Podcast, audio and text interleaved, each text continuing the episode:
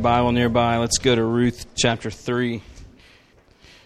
I don't know if you can if you can tell a difference uh, between here in the BCM, but up here, it's so it's, you guys are so loud when we're singing. I think the BCM with the low ceiling and absorbed it and stuff like that, and you just never could really tell. And and what's funny is like we uh, we went to this with this system and stuff. Uh, so we're all like have our monitors in our ears, and so when you have them in, they're very isolating, and so uh, so you're really kind of unsure of what's going on. And so I've started like taking one ear out, and every time I do, I'm just shocked at how much volume there is in this room. And I think that there's a lot of perks to us coming over here, but that's one I didn't anticipate. Is is the the blessing that it is to hear the saints of God singing and and lifting those voices and to really to be I don't know it's just a really really special thing and and so uh, lots of perks in moving over here and that's one of them. Um, so uh, Genesis I'm sorry Ruth chapter three. Although I mean Genesis three uh, pretty good too. Um, so we find ourselves at the weird chapter, as I like to think of it, because when I read it the first time years ago, I was like, what? And then seminary, same thing. And then after seminary, same thing. It just gets, it's just weird. And uh, I hope that, that it'll seem a little less weird, although there are some parts that are forever weird, and you'll see what I mean when we get there. Uh, very, very quick recap. You, Naomi was married to Elimelech they lived in Bethlehem.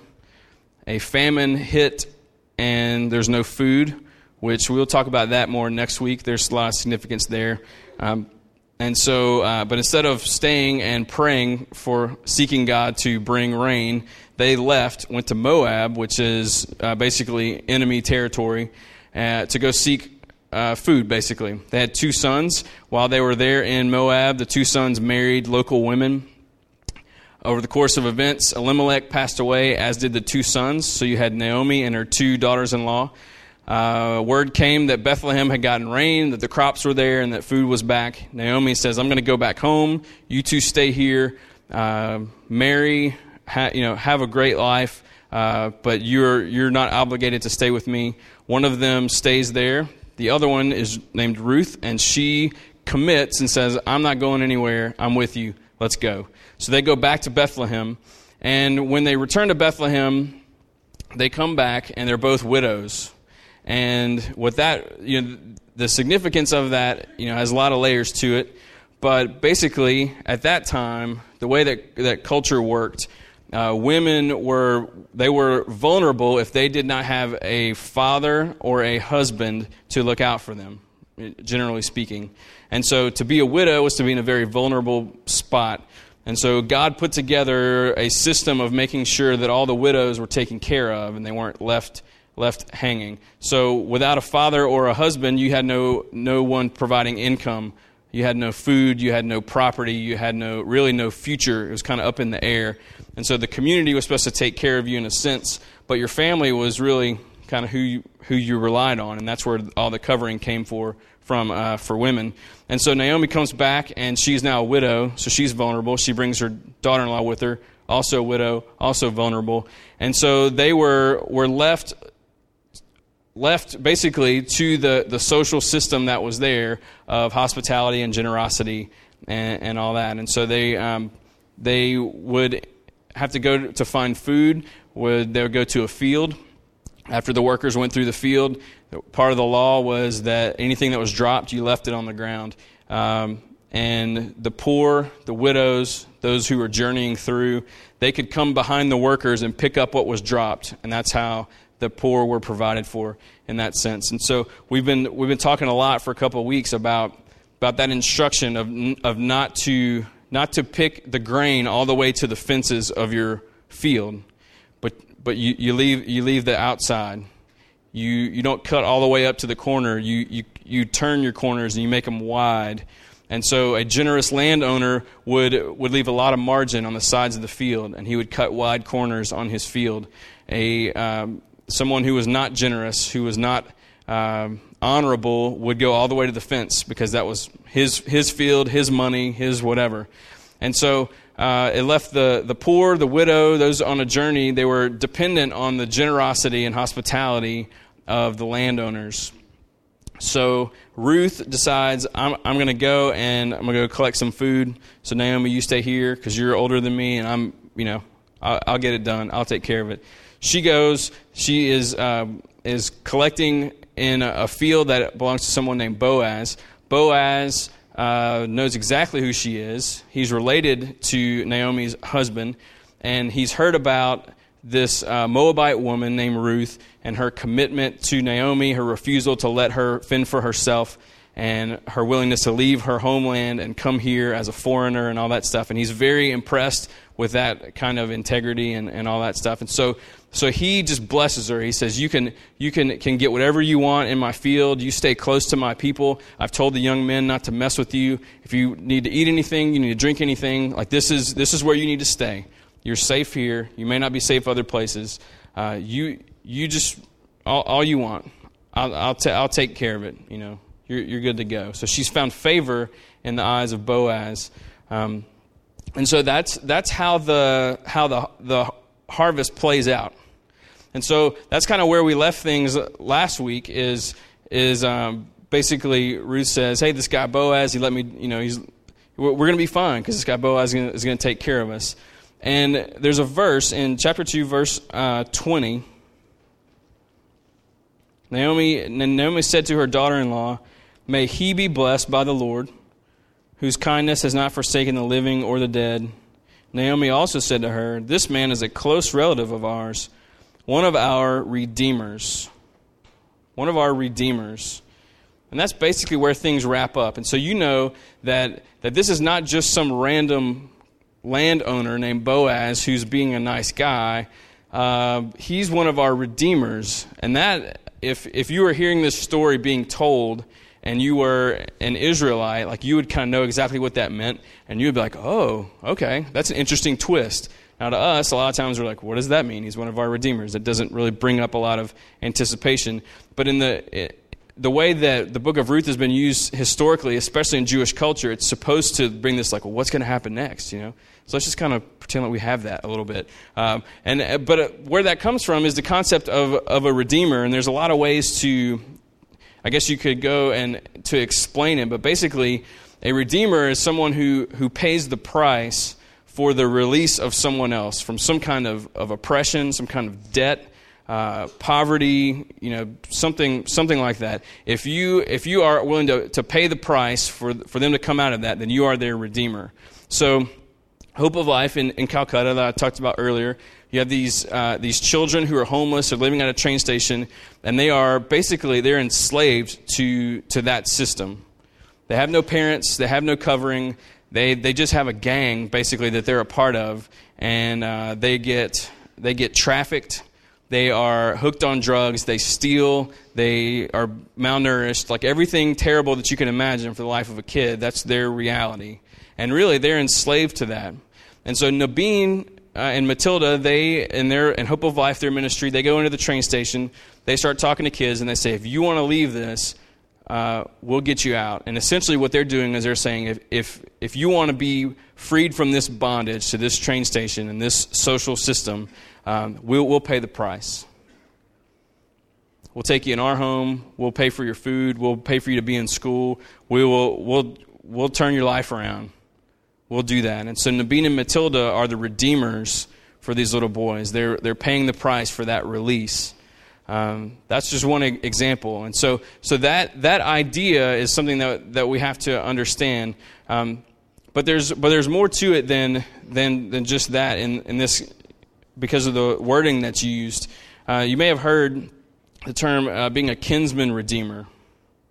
A kinsman redeemer is exactly what it sounds like. It's a family member who is functioning as a redeemer.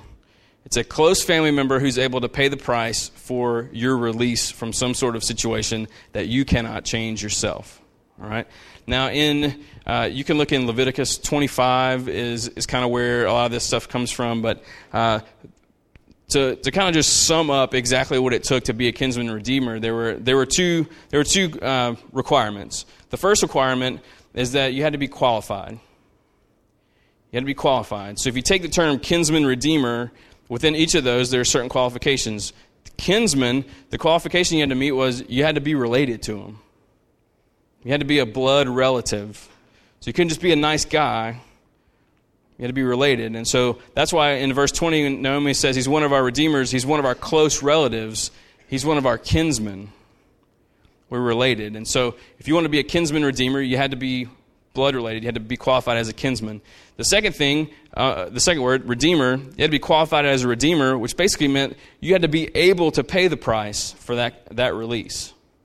So you couldn't really qualify as a kinsman redeemer if you, if you also were poor if you also had no covering, if you also had no land, no whatever, you had to have the resources that it would take to be able to, uh, to make that happen.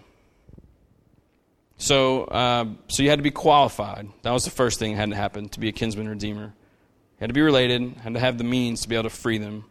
Um, the, the second requirement is that you had to be willing.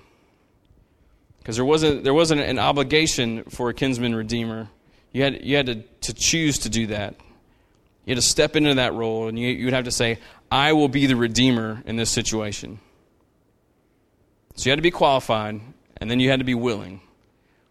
And if both of those things were there, then you would, could be a kinsman redeemer in the, in the way that, that this whole thing works. And if you want to research it and you want to go read Leviticus 25, you can, you can go and do that. But, but it had a lot to do with, with when someone became a widow what would happen to, to the property, the money, the debt, all that kind of stuff of the husband, of the family.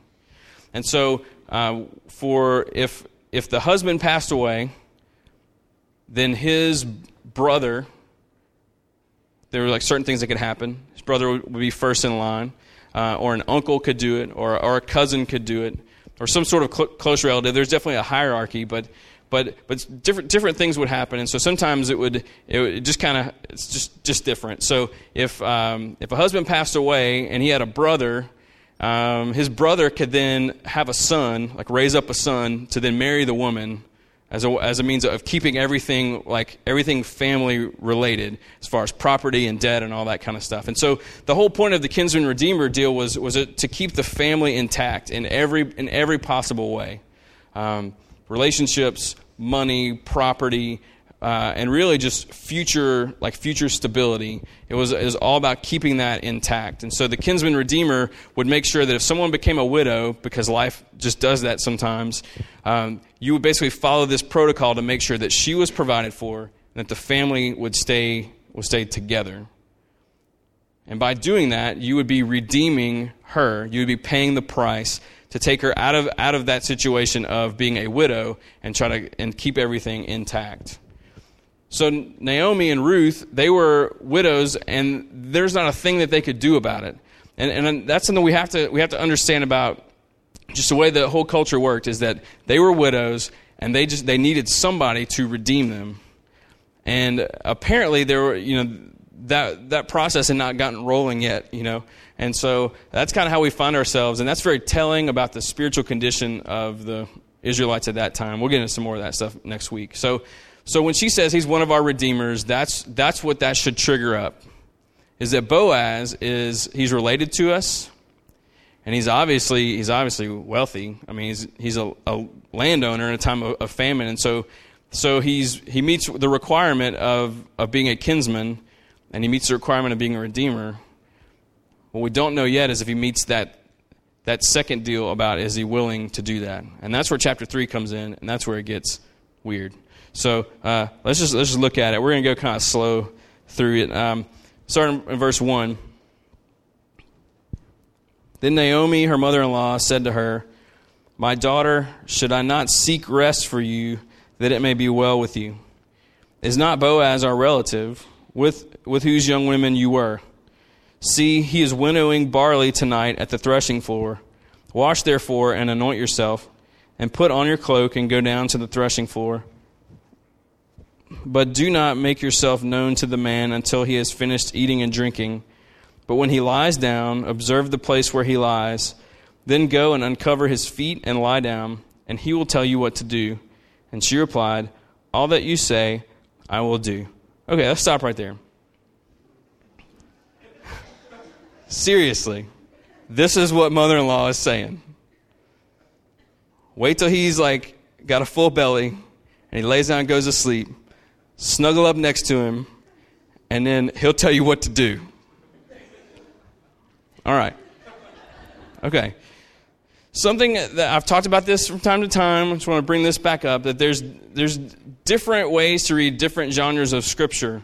All right, and some stuff is prescriptive and sometimes some stuff is descriptive. All right, prescriptive things are saying this is how it should be.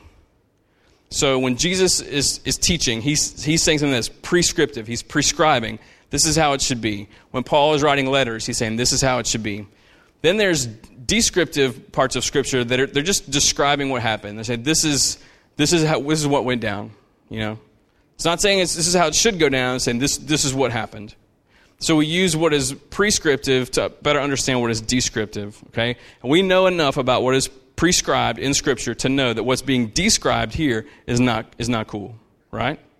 Are we in agreement with that? This is weird. Okay, so we're just gonna. Uh, that'll be point number one. This is weird, and it's okay and and it's intentionally weird. And that's that's the thing that that I think not being Jewish and not being able to read it in Hebrew and stuff, and not being a part of that culture, I think we lose out on uh, kind of like how it's like weird, but it's on purpose weird. It's like one of those kind of weirds. And so, um, but what I want to I want to do is I want to let me show you two negative things and then a positive thing about this so far. All right, one negative thing is that this does not this does not give permission for women to make the first move.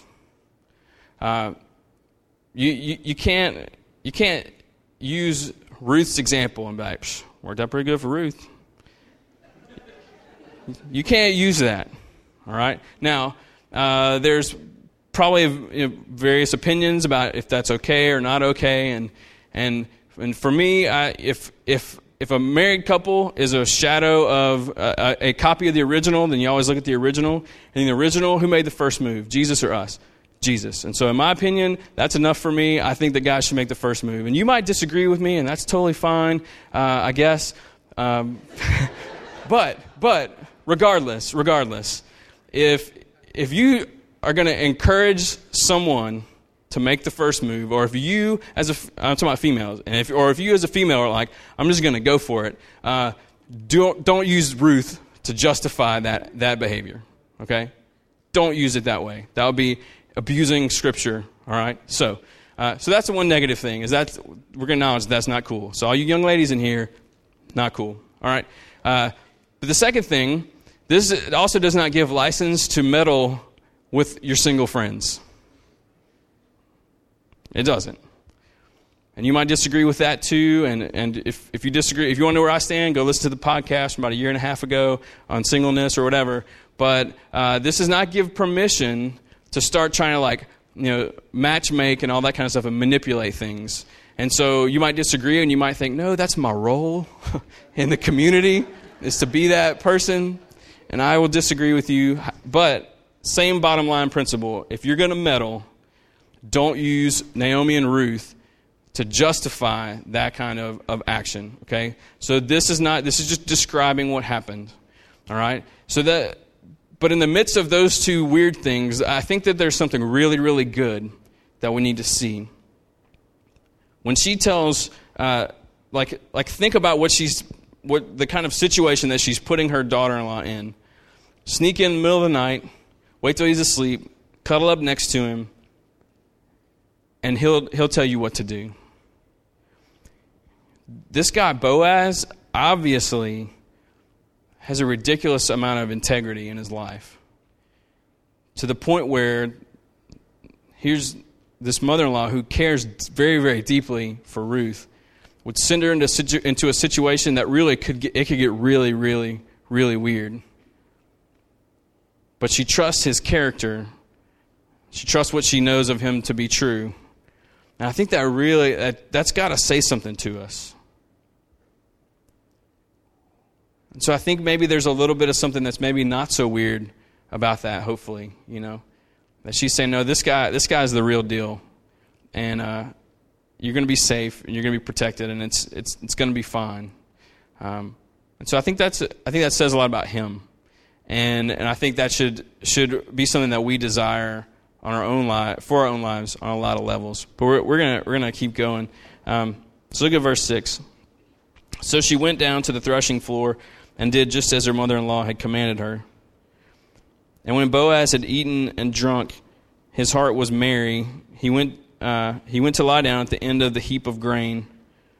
Um, and so what's going on? Like they would, you know, there'd be like, like a hilltop, and they would bring the grain up there, and they would. It's it's the same thing with. Uh, as with Gideon, and they would, would throw, throw the grain up in the air, and the wind would blow the, the chaff away, and the good wheat would fall down. That's, that's what they were doing. And so, uh, but it would all be up on this hilltop, and so all the workers would they would sleep all like all around it as a way of protecting it from you know being robbed and stuff like that. And so, um, so here's this landowner. He's in there. He's working with the guys, and all, like he's like really just in it. And uh, just at night, they would they would all like sleep all around the things as a means of protecting it. So, so she's going into a situation that that's really kind of risky. It's not like she went to his house. There's like people all around. Like it could be, it could be really perceived kind of strangely. So, okay, um, verse eight. At midnight, the man was startled and turned over, and behold, a woman lay at his feet. He said, "Who are you?" yeah, he did. Uh, and she answered, "I am Ruth, your servant." Spread your wings over your servant, for you are a redeemer. Um, look, look, at that. Let's just lock in on that verse. Um, I am Ruth, your servant. Spread your wings over your servant, for you are a redeemer. Uh, I think I think there are two things here that can help us interpret uh, the significance of this moment. Um, and I heard a long time ago that, that Scripture, like the best interpreter of Scripture is Scripture. And uh, Ezekiel 16:8, this is what it says. Um, that kind of helps us understand that this spread your wings over your servant deal. Um, it does exist. Did I not tell you that? You did? Oh, there it is. Hey. Uh, when I passed, this is God speaking of, of Israel and this is a beautiful passage. But when I, when I passed by you again and saw you, behold, you were at the age for love, and I spread the corner of my garment over you and covered your nakedness. I made my vow to you and entered into a covenant with you, declares the Lord, and you became mine. Okay? Um, the, the same word that's used here when she, when she says to uh, uh, spread your wings over your servant, wings and, and garment are the, the same deal. And so this, this verse, um, I spread the corner of my garment over you, or saying, um, I covered you with my wings and covered your nakedness. I made my vow to you and entered into a covenant with you, declares the Lord God, and you became mine. This is like this is in fact a like a a wedding marriage proposal situation. And so uh, when she says that, there's like that would be like culturally of that day that would be the understanding is that she was saying uh, like will you marry me? Um, what she's really saying is will you be my redeemer? Are you she's just asking him are you willing to be my redeemer? Um, but also you may notice in or you may remember this in, in chapter 2 if you look at verses 11 and 12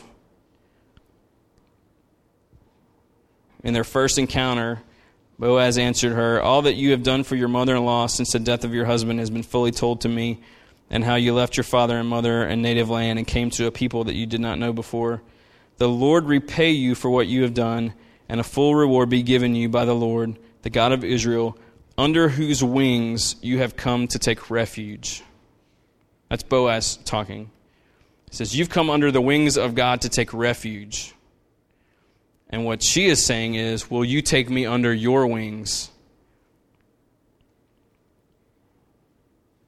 She's basically saying to Boaz, like, you, you pronounce this blessing over me that God would care for me. And I want to know if you would be the answer to that very prayer yourself. If you would be the one to redeem me. So the bottom line is she sees him and recognizes him as a qualified redeemer. He's a kinsman, he's of able means. And now she's saying, Are you willing to redeem me? And there's a lot going on here in this in this text, and uh, there's, there's it's a it's a tender moment. And my, personally, like my first like reading through it, I was like really like wanting to push away from the the tendency to make this a romance novel, you know, because my first reading of it, like per like in a personal sense, was like okay, this is a this is a business transaction, you know. And she's saying like, hey, you can you can help us. You can make sure we're provided for and you can there can be redemption of all the all of our property and all that kind of stuff. Like you can help us out. Like let's just get married and let's let's let's take care of this. And i kind of overcorrected that way because for so long i've had girls who like when they talk about ruth and boaz and they get all like fluttery about it you know i'm like that's not that's not what it is i'm like no it's this over here but after studying through it, what I see is like it's it's got elements of both. Because Ruth would she would not have uh, have done this if she were not wanting him to be the redeemer. There's, there's a lot of, of intimacy in this story and the way that it unfolds. And when she, when she uh, uncovers his feet, uh, it's like what I was thinking of. You connect that to like coming under the wings. It's almost like, like, um, like you see a couple that are like walking together. And I've, I've seen like women, like they'll reach over and like grab the guy's arm and like put it around him, like tuck up under him, you know? That's what it reminded me of, of, of, of kind of her saying, like, this is where I want to be. And so it is like there's love there, there's care, there's tenderness. I believe this is formed in this relationship from that first encounter in chapter 2 throughout the, the rest of the harvest. There's been some sort of rapport that's there, that's established.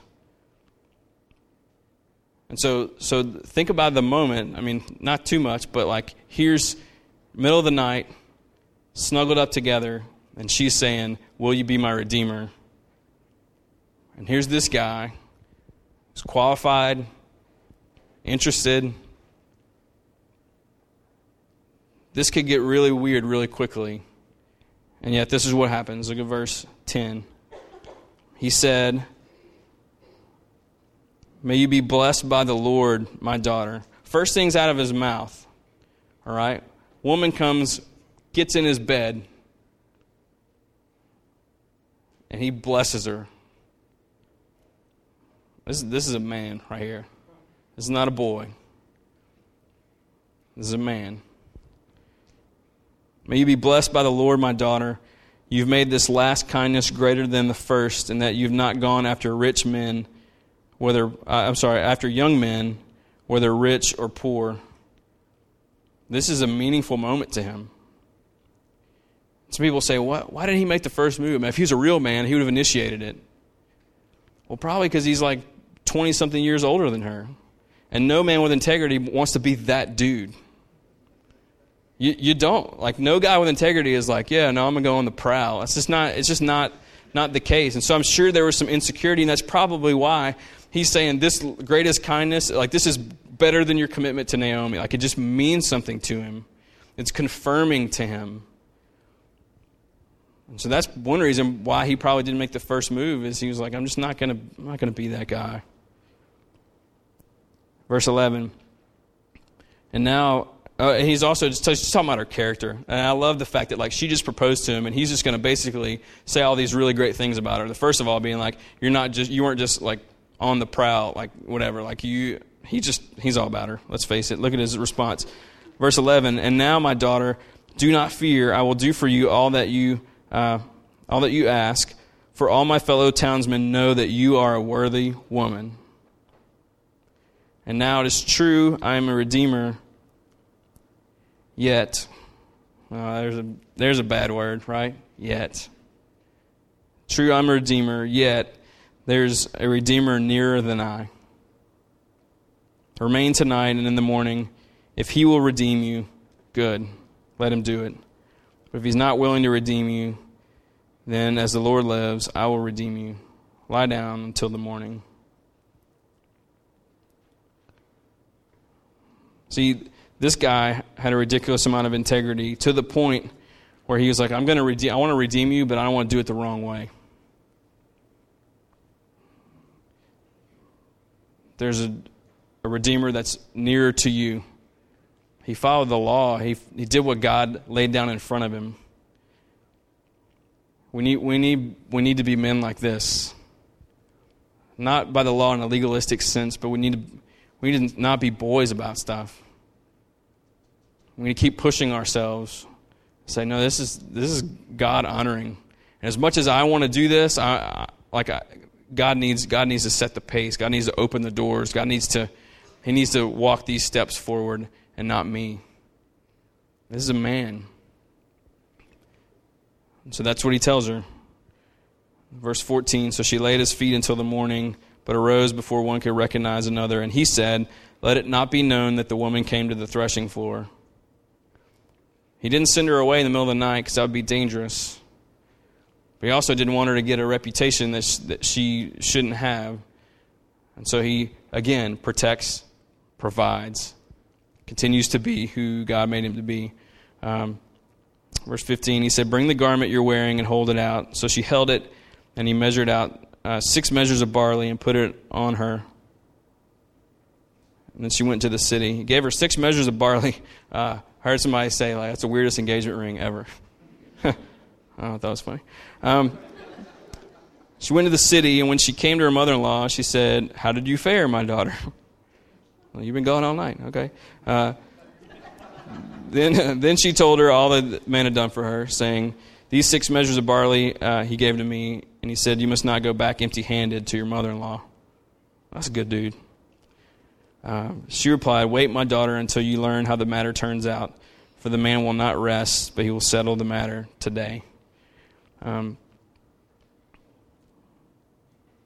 that, uh, and as the story goes, I mean, you probably know already, it all works out. We'll get some of that stuff next week, but but I want you to to think about this this kinsman redeemer concept as we as we close. Uh, for us to to be able to really understand who we are, I think we need to I think we need to understand what's happened here.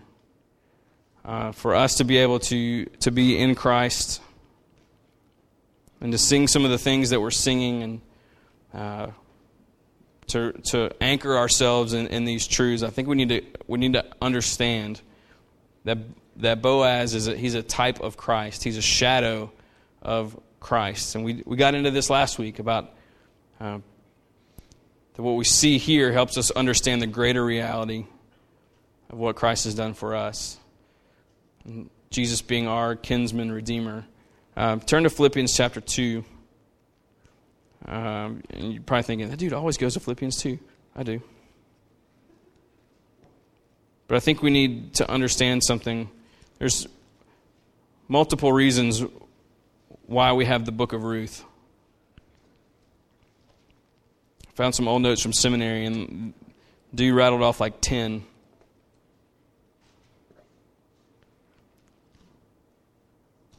I think one for us tonight is for us to continue to have an understanding of Jesus as our Redeemer. Uh, you know, we sung some songs about the cross, and and that's I mean that's the that's the redemptive moment that for Him to be our Redeemer, He has paid the price for our release, right? So he's our Redeemer, and we are the redeemed in that sense. But I think, I think we need to, to see it in, in terms of a kinsman redeemer. That God, in, like built into the life of Israel, built into uh, their understanding of who He is and how they need to function because of, in light of that, and how they need to relate with one another, and how things need to work. God designed something that he would bring to its greatest fulfillment in Christ. So, Philippians 2, verse 4. I mean, sorry, verse 5. So have this mind among yourselves, which is yours in Christ Jesus,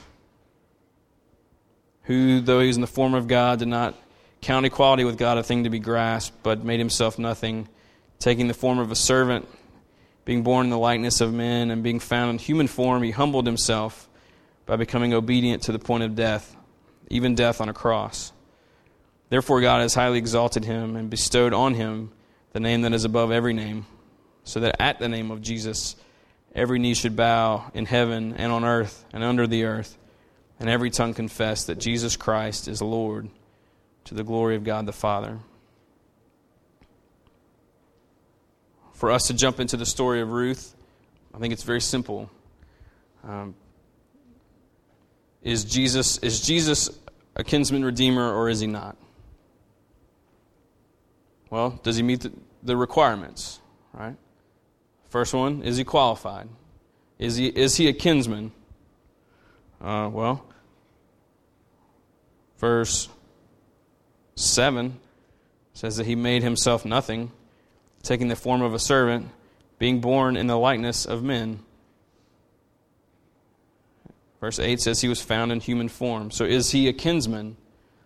Well, yeah, he, he's the incarnate word, right? He's born of the Virgin Mary. I mean, like everything we know, everything we talk about during Advent, uh, is he a kinsman? Absolutely. So God builds into the beginnings of Scripture and the beginnings of like redemptive history this understanding that uh, in order to be redeemed, they have to be your kin. That says that Jesus is our kin. So does he meet that requirement? Yes. He's qualified as a kinsman because he's human. He's one of us. Is, does he meet the other, the other qualification? Is he a redeemer? Is he, is he capable of paying the debt? Is he rich?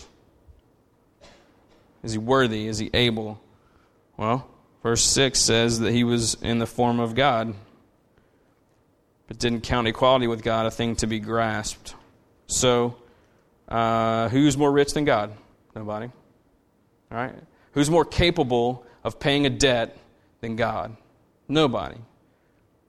Who's able to free from any sort of bondage? Like what? Name something that God is unable to do in, with that. You can't, you can't do it. So, uh, was he qualified as a redeemer the sense that he was able to free from whatever the bondage was? Well, I would, that says yes. That says yes. So, was he qualified as a kinsman redeemer? Yes. So the real question is is he willing? That's where Ruth was at this point in the story. They'd identified that Boaz was a, kin, a kinsman and he was able as a redeemer to, to, to pay for everything. The question is is he willing? Our question with Jesus is he willing to pay the price? And we see it here too. Verse 8 Being found in human form, he humbled himself by becoming obedient to the point of death even death on a cross. I think that this is one of many, many, many places we could turn that says, Is he willing? Absolutely, he's willing. Absolutely, he's willing. From the very beginnings, God wanted us to understand a kinsman redeemer because he was going to send the kinsman redeemer for you and for me for your families, for your friends. We need to understand it for our own story and for others. Because I think the missing element is do people see the need for a redeemer in the first place? That's the thing with Ruth and Naomi is they, they got back to Bethlehem they were like, hey, we need a redeemer.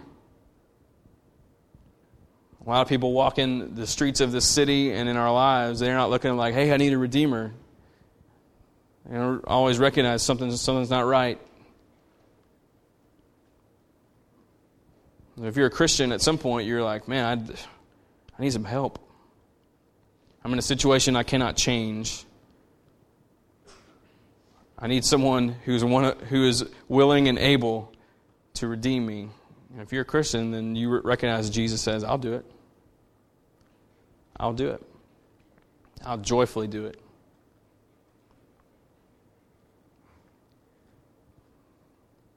And so I think we have to we have to just wrap our wrap ourselves around this concept and just realize that this is a, this is our story. We've been brought into the family of God. That Jesus looked at your life, looks at, looked at my life, and said, uh, "You're not going to be without a covering. I'm going to make. I'm going to do whatever it takes, pay whatever it, it costs to to maintain this this family unity and this togetherness.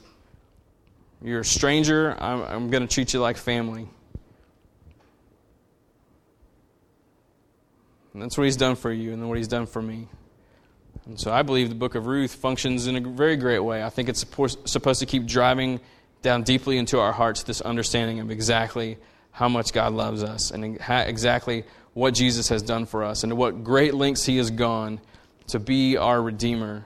And then is not just something that we sing about or say or whatever. Like it is, it absolutely fits into every part of life because you are in the family of God that He's treated you like family. Treated me like family, even though we deserve something far, far, far different. And I think we need to respond to that. So let me pray for us, and then we're going to do that.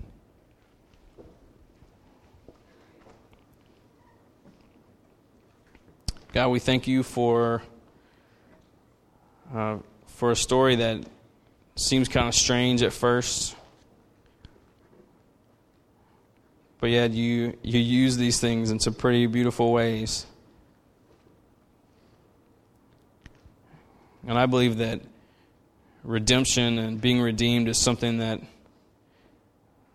uh, we, we throw those terms around a lot, but I think it's something that we're all still learning about and trying to, to gain a, a more deep and real understanding of. So, God, I ask that you would use, use the example of Boaz and Ruth to speak something into each of our hearts. Maybe, maybe to whisper some things that we really need to hear or to remind us of some things that we've forgotten or walked away from. We thank you, God, that uh, you looked at our situation that we couldn't change. And you said, Yeah, i am willing to, do, to, to fix this. I'm willing to pay the price for this. You are the only qualified Redeemer.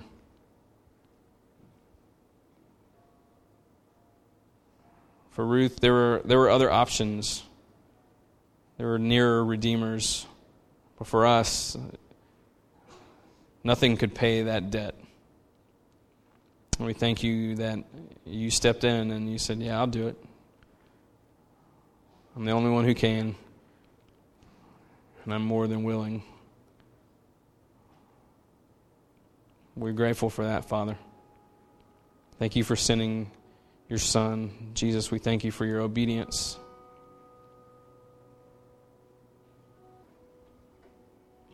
Let's just, make, let's just sit in these thoughts for a minute or two, and then we'll sing and respond.